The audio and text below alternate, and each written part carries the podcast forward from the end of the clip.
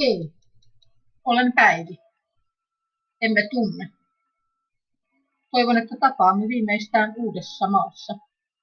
Toisin Pietarin kirje 3.13. Iltana eräänä tuli mieleeni kirjoittaa kiertokirjeen omainen todistus siitä, mitä minulle merkitsee usko Jeesukseen, mitä minussa ja elämässäni on uskoni tähden tapahtunut ja mitä Jumala toivoisi jokaisen ihmisen ennen kuolemansa tulevan tietämään.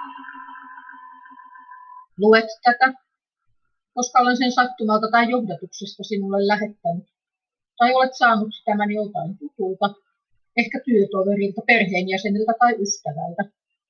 Tai ehkä olet löytänyt sen jostain julkiselta paikalta. Koska en tiedä kuka olet, koitan kertoa tarinani lyhyen ytimekkäästi ja neutraalisti siten, ettei se kovin koettele eikä tämän tarkoitus ole loukata toisenlaisen katsomuksen omaavaa. Itse en ole onnistunut muu kuin raamatullisen tiedon kautta käsittämään olemassaoloamme tai löytämään mielekkyyttä ja merkitystä tälle kaikelle. Kysymys siitä, että voin katsella tähtitaivaita ja miettiä, miten me oikein olemme tänne tulleet, keitä me olemme ja miksi, sekä se, että saatan sitä kysyä ja mielessäni ihmetellä, ei tyydy kuin vastauksesta, että meidät on elävä Jumala luonut, että hän on antanut itsestään tiedon ja lupaa vastata kysymyksiimme niin itsestään kuin elämän tarkoituksestakin. Koska tiedän taivaallisen isäni rakastavan sinua, voitan siis kertoa sinulle hänen rakkaudestaan, että sinäkin ehkä voisit, ellet jo häntä tunne, tulla tuntemaan hänet ja iloita ja riemuita hänen rakkaudestaan ja hyvyydestään. Ensimmäinen Johanneksen kirjan 4, 9 ja 10 kertoo siitä näin. Siinä ilmestyi meille Jumalan rakkaus, että Jumala lähetti ainokaisen poikansa maailmaan, että me eläisimme hänen kauttansa. Siinä on rakkaus, ei siinä, että me rakastimme Jumalaa, vaan siinä, että hän rakasti meitä ja lähetti poikansa meidän syntiemme sovitukseksi. Tämä kuvaa sitten yksin oman henkilökohtaista niin eikä tarkoita, että kaikki tai muutkin tai yleensä tai muutakaan vastaavaa. Ei minulla ole kuin oma kokemukseni ja pääni. Synnyin 70-luvulla lahtolaisperheeseen ja kahdeksan vuotta kävin kristillistä koulua. Monin tavoin elämä oli, kuten kenellä tahansa, leikkiä, ulkoilua, koulua, ruokailua, kesälomilla mökkeilyä ynnä muuta sellaista. Toisin tavoin se muodosti melkoisen kuplan. Kirkossa käymiset, koulutoverit, jotka olivat yhtä lailla lahkolaislapsia, eikä muiden kanssa ollut suotavaa veljeillä. Käsite siitä, että meillä on totuus ja muut ovat väärässä. Jos kysyi vääriä asioita, iskettiin nyrkki pöytään, koska tässä talossa ollaan tätä mieltä ja niin edelleen. Vakihenkinen ja monin tavoin tulehtunut perhedynamiikka sai minut kasvamaan araksi, ujoksi, kyvyttömäksi ilmaisemaan mielipiteitäni tai käsittelemään tunteitani, edes tunnistamaan niitä. Imin itseeni monet pinnanalaiset jännitteet ja selvittämättömät ongelmat, joita yhä paikoin pyrin neuroottisin tavoin kontrolloimaan. Toisaalta minussa eli eräänlainen kapina kokemaani kohtaan. Itsellinen, rämääpää, kuriton, iloinen, vallaton ja rohkea ihmislapsi, joka aina välillä otti vallan, mutta arjessa antautui taas pian annetun painostavan käsityksen alle, etten kelvannut mihinkään, eikä kukaan voisi kaltaistani milloinkaan hyväkseen käyttää, kuten isäni kerran pettymyksensä puuskassa tuli tokaisseeksi, ja sitä profetiaa minäkin tytön tavoin koetin elää todeksi niin kovin monet vuodet. Kupla puhkesi ja tulehtui niin, että seurannaisia ovat olleet tolkuton haureus, väkivallan sekä kohteena olo että teko, esikoiseni surmaaminen aportoimalla. Jo neljä solmittua avioliittoa ja eroa, eivät mitään tavanomaisia suhteita. Kolme huostaan otettua lasta, huumeiden käyttöä, yletöntä alkoholin kulutusta, vääristynyt minä ja ruumiinkuva, syömishäiriöitä ja niin edelleen. Kävinpä läpi kulttivaiheenkin, mikä tosin osaltaan auttoi eroon kodin autoritäärisyyden alta pakottamalla kyseenalaistamaan monen siihen asti totena pidetyn. Joskus tuntuu, että on joutunut jo niin moneen kertaan pyöräyttämään myllyn ympäri, ettei osaa eikä kykene luottamaan kohta enää mihinkään arvioon tai tietoon. Siinä onneksi on tullut raamattu avuksi, jonka suhteen vasta alan todella tajuta, että se on luotettava ja tosi. Itselleni olen yhä monin tavoin vieras. Vähän väliä kyselemässä, kuka olen, miksi. Tuntuu, että jos vain voi identiteetin kautta ihmisen murskata, se lähestulkoon kohdallani onnistui. Jostain syystä taivaan Jumala on päättänyt käyvän toisin. Hän antoi minulle uskon ollessani noin 19-vuotias. Olen rypennyt synnissä jo pari vuotta, kun kerran epätoivoisena mietin, tätäkö tämä on ja onko mitään mahdollisuutta muutokseen ja parempaan. Syyllisyys ja häpeä repivät rikki jo silloin. Tulin tarttuneeksi raamattuun ja ajattelin, että katson mitä siellä oikein sanotaan.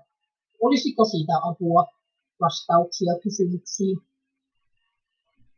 Luin Matteuksen evankeliumin ja olin riemuissani.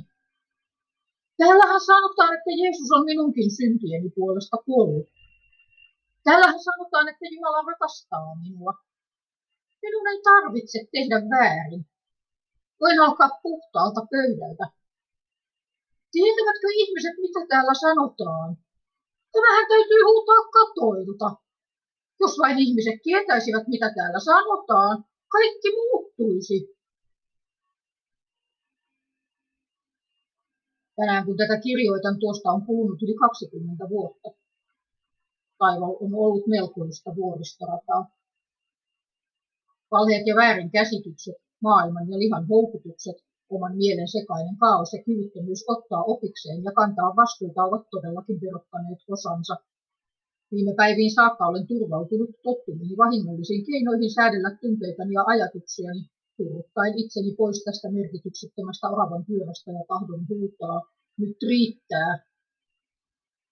Onneksi minun ei oman voimani varassa tarvitse puristella eteenpäin. Hän on sanassaan luvannut pitää minusta kiinni, vaikka kaikki muu yltä sortuisi ja pettäisi. Se, että uskon Jeesukseen, on hänen työnsä minussa ja voi jättää hänen huolekseen kaiken muunkin. Se ei ole omaa tekoani. Laulut ja runot, joita kirjoitan, sävelet, joita saan, puhuvat omaa kieltään ja olen alkanut vähitellen siihen luottamaan. On kulunut kolmatta vuotta siitä, kun vihdoin jätin päihteet ja haureuden. Alkanut samalla tajuamaan, että ainainen alakulo ei ole osa itseäni, vaan voinut itse valita, mitä mietin ja kuinka suhtaudun asioihin. Tämä on siis näin kirjoitettu joskus 2015, syksyllä 2012 Koetuksen hetkiä on ollut ja tulee olemaan hautaan saakka. Kärsimyksestä itse Jumalan poikakin oppi kuuliaisuuden. Kuinka voisin kuvitella pääseväni yhtään sen vähemmällä? Mutta luottamukseni hänen rakkauteensa alkaa vahvistua ja ymmärrys lisääntyy sitä mukaan, kun käytän aikani mieluummin sanan tutkimiseen ja mietiskelyyn kuin vaikkapa ylensyönnin tai huonon seuran parissa. Oppia ikää kaikki. Ja sitä se voi myös sinulle olla. Ja muistutan, etten sinua tunne. En suinkaan tarkoita loukata, tunsit hänet sitten jo, tai vaikka vasta ensimmäistä kertaa asiasta kuulisit. Onpahan armostaan sydämeni huuto, että hän kauttani auttaisi luokseen muitakin, ja voi miten mielellään tiedän isän sitä toivovan, ja itsekin haluaisin uudessa maassa sinut nähdä. Eli siksi tämän pienen kirjeen, joka toivottavasti sen verran elämääsi häiritsee, että hetken mietit, mikä on tärkeää, ja voisiko olla, että kannattaisi hänen sanastaan selvä ottaa, sillä usko tulee kuulemisesta ja kuuleminen Jumalan sanan kautta. Se on roomalaisen kirjassa. Itse olen monin tavoin elämässäni hypyn partaalla tuntemattomaan, mutta se ilo ja riemu, odotus ja uteliaisuus, mitä siihen liittyy, kun tiedän tahtovani hänen käsiinsä jättäytyä, on suunnaton. Tiedätkö sen tunteen, kun päivä sujuu ja elämä maistuu hyvältä? On suunnitelmia, kenties ystäviä, tai mitä kellä sitten onkaan, mutta se, miten saattaa tuntea nahoissaan, että olisipa aina näin, se on sitä juuri. Hän on ihan kaikkisuuden laittanut sinunkin sydämeesi, ja sen ja hänen rakkautensa jano ei saa mun millään muulla kuin Jeesuksen verensuomalla sovituksella hänen kanssaan, jotta voit elää elämäsi yhteydessä kaivaalliseen isään. Ja mikään, ei mikään ole maailmassa sen tärkeämpää tai parempaa. Ensimmäinen Timoteuksen kirja 4.16 sanoo, valvo itseäsi ja opetustasi, ole siinä kestävä, sillä jos sen teet, olet pelastava sekä itsesi että ne, jotka sinua kuulevat. Usko ilman tekoja on kuollut. Älä eksy luulemaan, että kaikki pelastuvat teoistaan riippumatta.